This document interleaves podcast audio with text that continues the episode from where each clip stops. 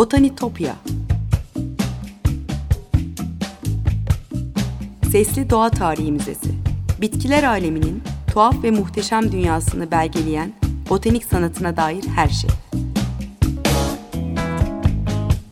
Hazırlayan ve sunan Benan Kapucu.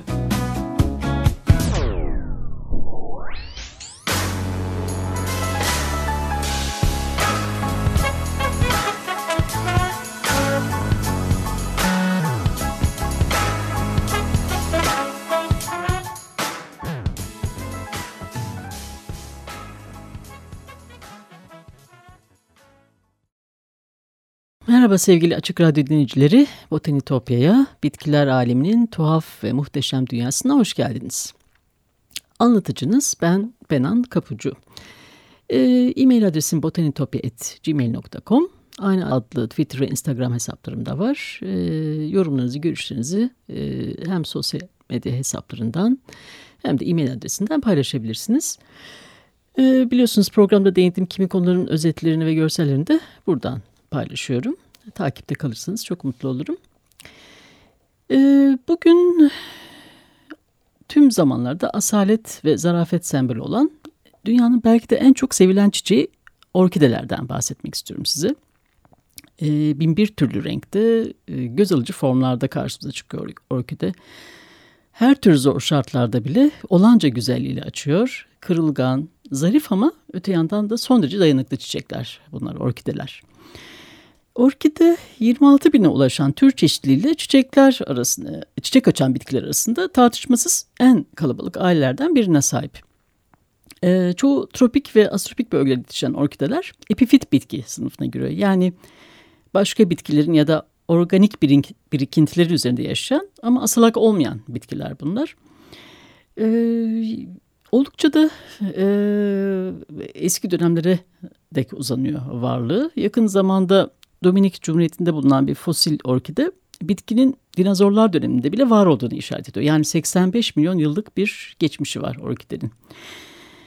Ee, bir zamanların kolay ulaşılamayan o nadide çiçekleri bugün neredeyse her süpermarketin rafında çiçekçilerde görebiliyoruz artık. Çokça gördüğümüz bu orkideler aslında Phalaenopsis veya güve orkidesi olarak bilinen bir türü. E, yapısıyla kimi böceklere benzediği için böyle bir isim verilmiş bu orkidelere. Ee, Güney Asya ve Endonezya takım adalarında mikro çoğaltım yöntemleriyle yetiştirilmiş bu lezler ve tabi bugün de milyar dolarlık kazanç getiren devasa bir sektör yaratmış. Ee, orkide ticaretinin bugün bu boyuta ulaşmış ol olması e, yüzyıllardır süren o çılgınlık boyutundaki ilginin de yeni hali sayılabilir aslında bir anlamda. Ne kadar yaygınlaşırsa yaygınlaşsın orkideler o egzotik görünümleriyle insanları büyülemeye devam ediyor bugün de. E, Birçok ülkede e, amatör ve profesyonel orkide koleksiyonları var, orkide dernekleri var. E, dünyanın dört bir tarafına orkide için keşif yolculuğuna çıkan tutkunlar ve merakları var ve öyle olmaya da devam edecek gibi görünüyor. Peki orkideler ne zaman insanlık tarihine eşlik etmeye başlamış? E, ne zaman orkide e, adını almış? Bu hikayeye bakalım şimdi. E, eski Yunan ve Roma tıbbında e, bitkilerin benzerlik ilkesine bağlı olarak şifa kaynağı olarak kullanıldığını biliyoruz. E, orkideo, Latince orkis adını veren kişi de e, birçok bitki olduğu gibi adını veren kişi olduğu gibi Platon'un öğrencisi Theophrastus. E, milattan önce 300 civarında yazdığı Bitkilerin Tarihi Üzerine adlı eserinde e, bu bitkinin kökleri, yumrulu kökleri erkek üreme organına benzediği için e, Yunanca testis anlamına gelen orkis adını vermiş. Orkis aynı zamanda bir e, bir satir ile su pirisinde oğlu olan bir yarı tanrının da adı. E, mitolojik hikayeye göre Dionysos şöleni sırasında öldürülen bu yarı tanrı ölümünden sonra dünyaya yeniden orkide olarak doğmuş. Theophrastos gibi Dioskurides ve Galenos da orkideleri doğurganlıkla özdeşleştirmiş ve kısırlık tedavisi için önermişler. E, tabii biçiminden dolayı afrodizyak etkisi olduğunda da inanılmış. E, Augustus'un e, o görkemli Barısna, e, Ara Pasis'in kabartmalarında ya da e, Jules Caesar'ın inşa ettiği o Venüs Tapınağı'nda da e, Batı sanatındaki ilk örnekler olarak bir takım orkide bitimlemelerini görebiliyoruz. Tabii Yunan filozoflar onu adlandırmadan çok daha önceleri uzak doğuda da orkideler saygın yani o krallara layık çiçeklerdendi. E, milattan önce 2800 yılında e, efsanevi Çin İmparatoru Shen Nong'un yazdırdığı e, bitkilerin tıp alanında tıbbi kullanımına dair bilgileri içeren Nong Benchao Fink metninde de canlı pembe sümbül orkidesi e, yani Bletilla striata'nın e, adı geçiyor. Daha sonra e, milattan önce 551-479 e, yılları arasında yaşamış olan Confucius e, yani kokulu çiçeklerin kralı diye adlandırıyor orkideyi. Ve e, bu çiçeği onur ve erdem kavramlarıyla birlikte anıyor metinlerinde. E, ormanın derinlerindeki orkide kıymetini bilecek kimse olmasa da güzel kokusunu saçar. Aynı şekilde onurlu kimselerde yoksulluktan etkilenmeden ilkelerine sıkı sıkı tutunur sözünden de anlaşıldığı gibi. E, bu onur ve erdem çiçeği Confucius'un yaşadığı dönemde yani Kubilay Hanlığı döneminde Moğol baskısı altında yaşayan sanatçıların da gözde teması, e, teması olmuş. E, o sıkıntılı ve zorlu zamanlarda, baskı dolu zamanlarda e, o kamusal hayattan çekilen sanatçılar e, şiirde ve resim sanatında özellikle yüce gönüllülüğün simgesi olarak orkide temasını ele alır. E, Çin farmakoloji, farmakolojisinde de bu anlamda önemli bir yeri var orkidenin. Şihu e, bitkileri yani çıplak kayaya tutunarak yaşayan e, bu yüzden de dirençli ve güçlü olduğunu inanan dendrobium türleri e, Çin tıbbında da kuvvet verici bir ilaç olarak kullanıyormuş. Milattan sonra 10. yüzyıla tarihlenen Qin Shou'nun Orkide kitabında bir orkide türü olan Doğu sim, simbidiumları da ilk yetiştirenin adları işte nerede bulundukları yani coğrafi konumları e, ve yetiştirme teknikleri birlikte e, yer alıyor. Bir de tarihçesi vardır bu kitapta. E, yani doğudan batıya yolculuğunda nice bitki avcılarının uğruna yollar aşındırdığı bir çiçek orkide. E, 17. yüzyılda keşifler çağının başlangıcında baharat peşinde Doğu Hint adalarına yapılan keşif gezileri e, o egzotik bitki örtüsüyle kaplı o toprakları e, bitki tüccarlarını, misyonerleri, subayları, diplomatları ve hekimleri de taşıyordu. Yani zaman zaman programlarımda da bahsediyorum biliyorsunuz bu keşif yolculuklarından.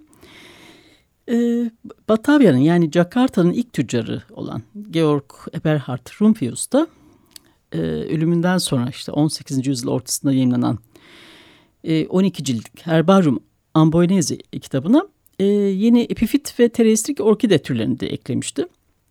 E, Rumfius yalnızca ağaçların yüksek tepelerinde yaşadığı için orkideleri yabanıl bitkilerin aristokratları diye de tanımlıyordu.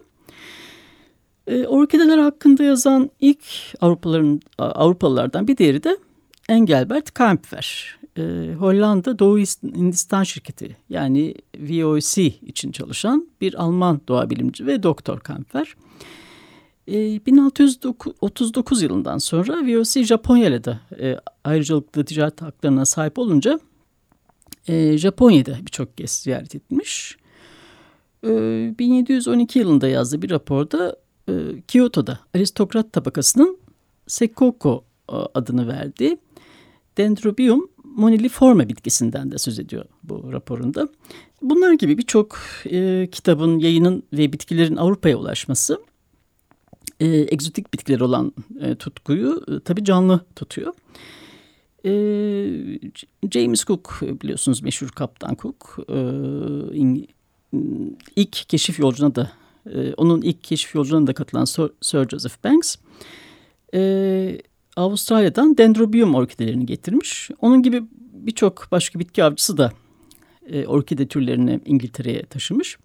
Tabii bu zorlu yolculuğu e, kimi orkideler atlatamamış ama bunu e, canlı kalabilen e, kimi orkidelerde bir süre seralarda yaşatılabilmiş ama e, başta orkideler asalak bitkiler olduğu sanıldığı için orkidelerin e, asalak bitkiler olduğunu inanıldığı için e, yetiştirmeyi başaramamışlar. Epeyce bir hayal kırıklığından sonra e, bir egzotik bitki meraklısı olan William Catley başarıya ulaşmış. E, bitki avcısı William Swainson'ın o dönemde e, Brezilya'nın Organ dağlarından getirdiği orkide e, 1818 yılında Catlin serasında yetiştirilmiş. E, o serada işte güzel, iri, böyle trompete benzeyen çiçekler açmış ve o dönemde epey bir heyecana yol açmış. tüm orkidemsi bitkilerin en olağanüstüsü diye tarif edilmiş bu orkide ve ona e, Cattleya labiata adını vermişler. William Catley'in de anısına. Literatüre böyle geçmiş. E, Svensson e, bitkileri topladığı, bulduğu yeri açıklamıyor ama 1836 yılında e, doğa bilimci Dr. George, Gardner Rio de Janeiro'daki Organ Dağları'nda bu çiçekleri rastladığını iddia ediyor. E, sonradan Gardner'ın bulduklarının Cattleya labiata değil de Sophronitis lobata oldu. O Pareba e, nehri kıyılarında bulduğunu iddia ettiği Cattleya labiata'nın da aslında Cattleya varneri olduğu ortaya çıkmış, anlaşılmış. E, Kiev Kraliyet Botanik Bahçeleri'nin ilk tropikal orkidesi Epidendrum rigidum ise 1760'da elde edilmiş. Tabii Kiev'in koleksiyon hızla genişlemesi de e, orkideye olan ilginin bu dönemde e, artmasının da bir göstergesi. 1813 yılına gelindiğinde 12'si Avustralya ve Güney Afrika'dan 46 tropikal tür vardır e, bu kraliyet bahçesinde. Evet sevgili dinciler biraz müzik arası verelim. Sonra orkidenin hikayesine devam ederiz. Ee, doğada Mayıs ayında çiçeklenen orkidelere aslında Vivaldi'nin Mayıs konçertosu selamlarsak hoş olur diye düşündüm.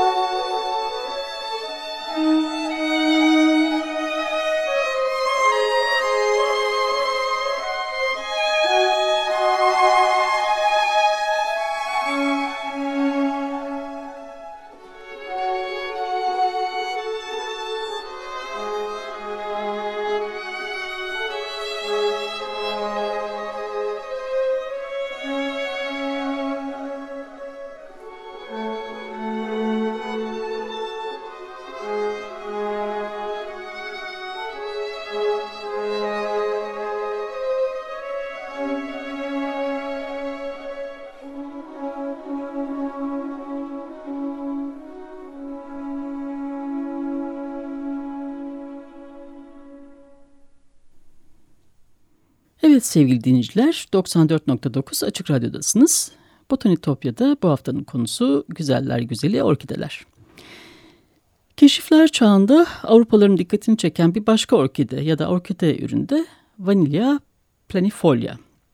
Ee, karmaşık aromatik çiçeksi tadıyla vanilyayı herkes seviyor ama genelde e, odun özünden yapılan o sentetik ikamesinden çok daha kaliteli olan gerçek vanilyanın orkidelerden elde edildiğini bilen aslında çok az.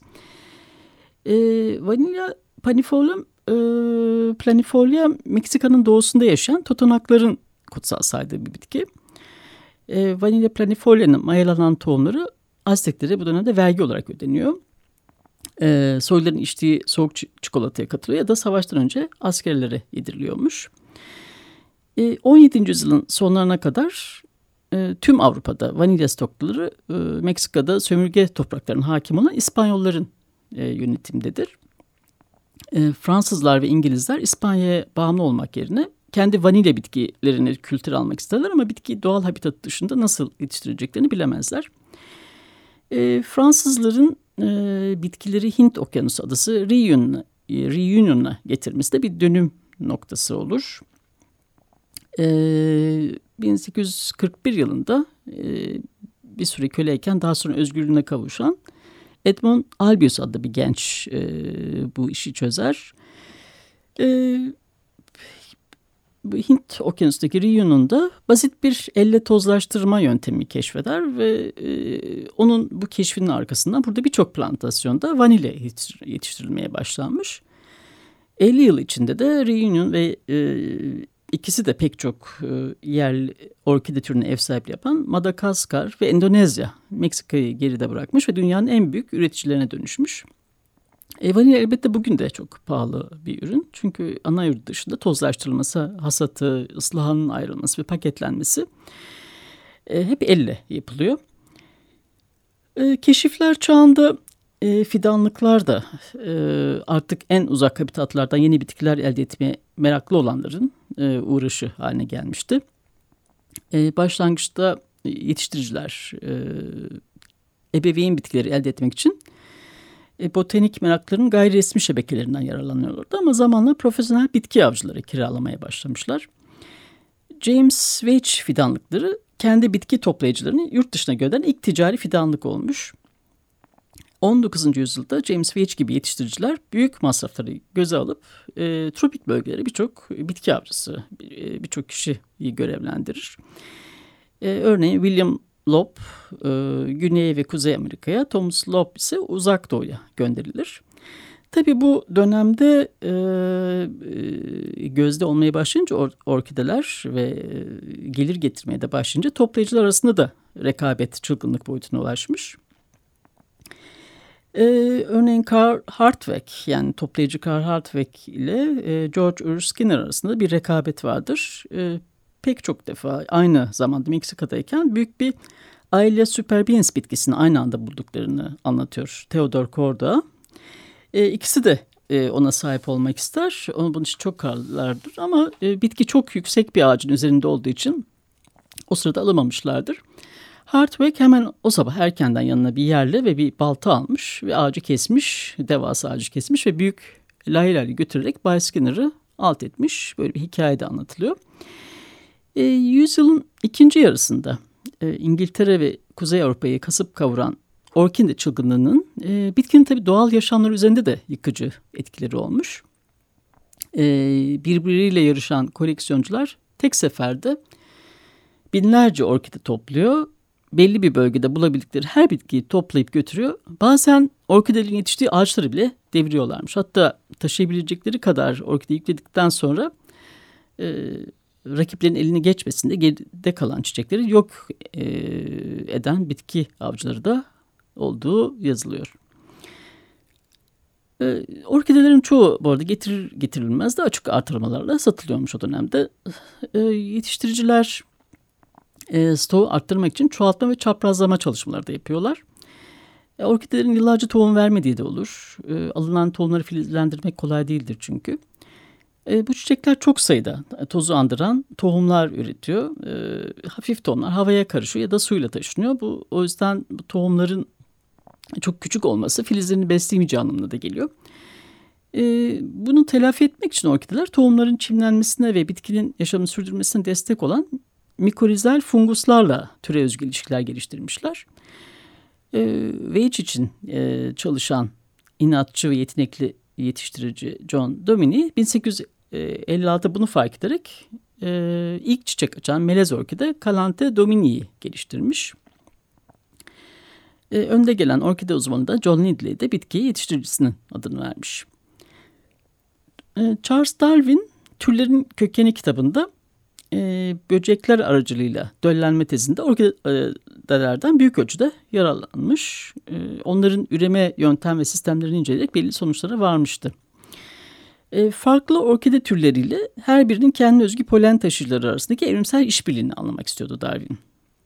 Önce evinin çevresinde yetişen orkideleri incelemiş.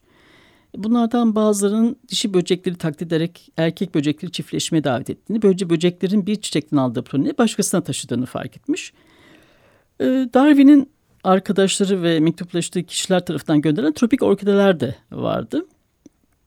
E, Madask Madagaskar özgü e, baş döndürücü güzellikteki beyaz Angrachium sesquipedale e, 25 santim uzunluğundaki nektar beziyle onu hayrete düşürmüştü. Tabii bu bitkinin e, polen taşıyıcısının uzun dilli bir güve olabileceğini öne sürmüştü ve e, haklıydı da. E, 1903'te tanımlanan Santopan morgani praedicta'nın dili gerçekten de nektara ulaşıp bu, e, bu arada polen topluyordu ama bunu yapabildiği çok çok sonra yani ancak 1997 1997 yılında kanıtlanabilmiş. E, yakın zamanda Papua Yeni Gine'de keşfedilen Bulpopilum nocturnum da 2011 yılında akşam 10 sularında ilk çiçeklerini vermiş. Böylece böylelikle gece çiçek açan ilk orkide türü de keşfedilmiş olur. E, kaşifler orkidenin kurutulmuş kök yumusundan elde edilen toz halinde ve sıcak bir içecek olarak tüketilen salibi de Avrupa'ya getirmişler. Salibin uzak doğuda ve Arap ülkelerinde iyileştirici etkileri nedeniyle bazı hastalıklarda kullanıldığını görmüşler. Özellikle bazı Arap ülkelerinde bu bir tür afrodizyak olarak kullanılması da ona olan ilgiyi arttırmış. Ee, uzak doğu ve Avrupa arasında gelişen baharat ticaretinin en pahalı maddesi haline gelen salep Avrupa saraylarında yüzyıllar boyunca kralların ve soyların içeceği olmuş. Tabi salebi olan bu ilki e, ülkemizdeki orkideler içinde tehlike çanlarının çalması anlamına geliyor. E, 170 tür ile orkide tür çeşitliliğinde Avrupa'nın en zengin ülkelerin başında aslında Türkiye geliyor. Yani bizim topraklarımıza yetişen özellikle 25 endemik orkide türü de var. Ama Avrupa'da ve Amerika'da kutsal olan orkideler salep için maalesef köklerinden sökülüyor. E, ve bunun dünyada başka hiçbir yerinde örneği de yok. Nesli tehlike altında olan yabani hayvan ve bitki türlerinin uluslararası ticaretine ilişkin sözleş sözleşmesine taraf olmamıza rağmen e, ülkemizde maalesef orkide yumrularının toplanmasına engel olunamıyor. Bu sözleşmeye göre bu bitkilerin uluslararası ticaretin yapılabilmesi için bu olayın doğa tahribatının neden olmadığının her iki ülkenin bilim otoriteleri tarafından da saptanması gerekiyor. Ancak alınan önlemler, işte yapılan toplantılar, e, işte kardelen gibi o buna benzer soğan bitkilerin korunması için bir nebze işe yaramış, kardelenler çoğalmış ama salep türünün korunması için pek de yeterli olmamış. Bugün e, kimi firmalar hala menülerinde gerçek salep olduğunu iftarla açıklıyor. Her yıl milyonlarca yumrusu doğanın yüreğinden koparılıyor e, ve işte bu e, iç aracı durumu bilmeyenler de iştahla tüketmeye devam ediyorlar. Anadolu orkideleriyle ilgili bir farkındalık yaratılması gerektiği aşikar. Birçok konuda olduğu gibi bitki zenginliğimiz konusunda da bilinçli değiliz. E, yeri geliyor bir Avustralyalı e, ülkemizin ücra bir köşesinde bir endemik türlü sadece fotoğraflamak için, e, çekebilmek için binlerce millik uçak yolculuğunu göze alıyor. 170-180 orkide türünün 25'i endemik yani sadece bizim topraklarımızda yetişiyor. E, bilimsel adların dışında Anadolu topraklarında orkidelere verilmiş e, yerel isimler de var. E, onların birkaçını sayayım size. Aslında e, Anadolu orkideleri başı başına bir program hak ediyor bunu. Daha sonraki programları da anlatacağım ama e, size çeşitlilik konusunda ufak bir fikir vermek için size biraz bu isimlerden de bahsedeyim. Anadolu'da orkidelere oldukça ilginç isimler veriliyor. Örneğin bilimsel adını Anadolu'dan alan Orkis anatolica'ya e, Muğla yöresinde dildamak veya dili çıkık gibi adlar veriliyor. E, gerçekten de Akdeniz ve Ege yörelerinde yaygın olan yetişiyor bu bitki. E, olabildiğince açılmış bir insan ağzından dışarıya çıkmış bir dile benziyor. E, tabii bu dile benzeyen bölümdeki benekler de bu fikri güçlendiriyor. E, yine Muğla dolayında yetişen Orkis italica adlı bir orkideye de tavşan topu e, deniyor. Çiçekleri ke kelebeğe benzetildiğinden Orkis papilionacea da e, kelebek orkidesi adı verilmiş. Ege yöresinde doğal olarak yetişen Aceras antropoforumda insan biçimli orkide olarak e, ilginç bir görünüme sahip. E, Ophirus apifera adlı orkide türü de Samsun dolayında yetişiyor. Arıya benzetildiğinden, benzetildiği için arıya benzer anlamda arı serifi olarak tanımlanmış.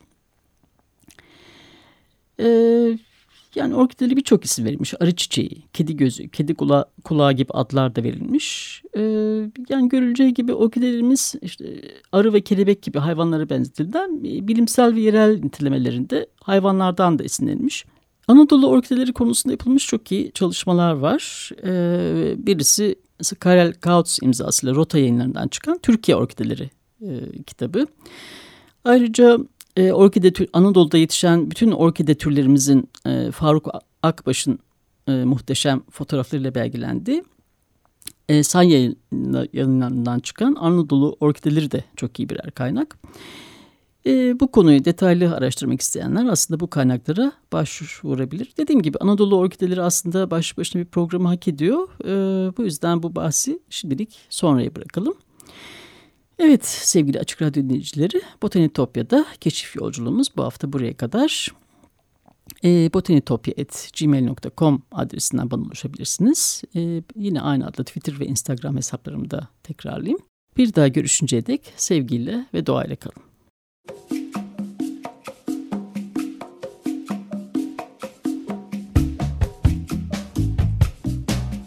Botanitopya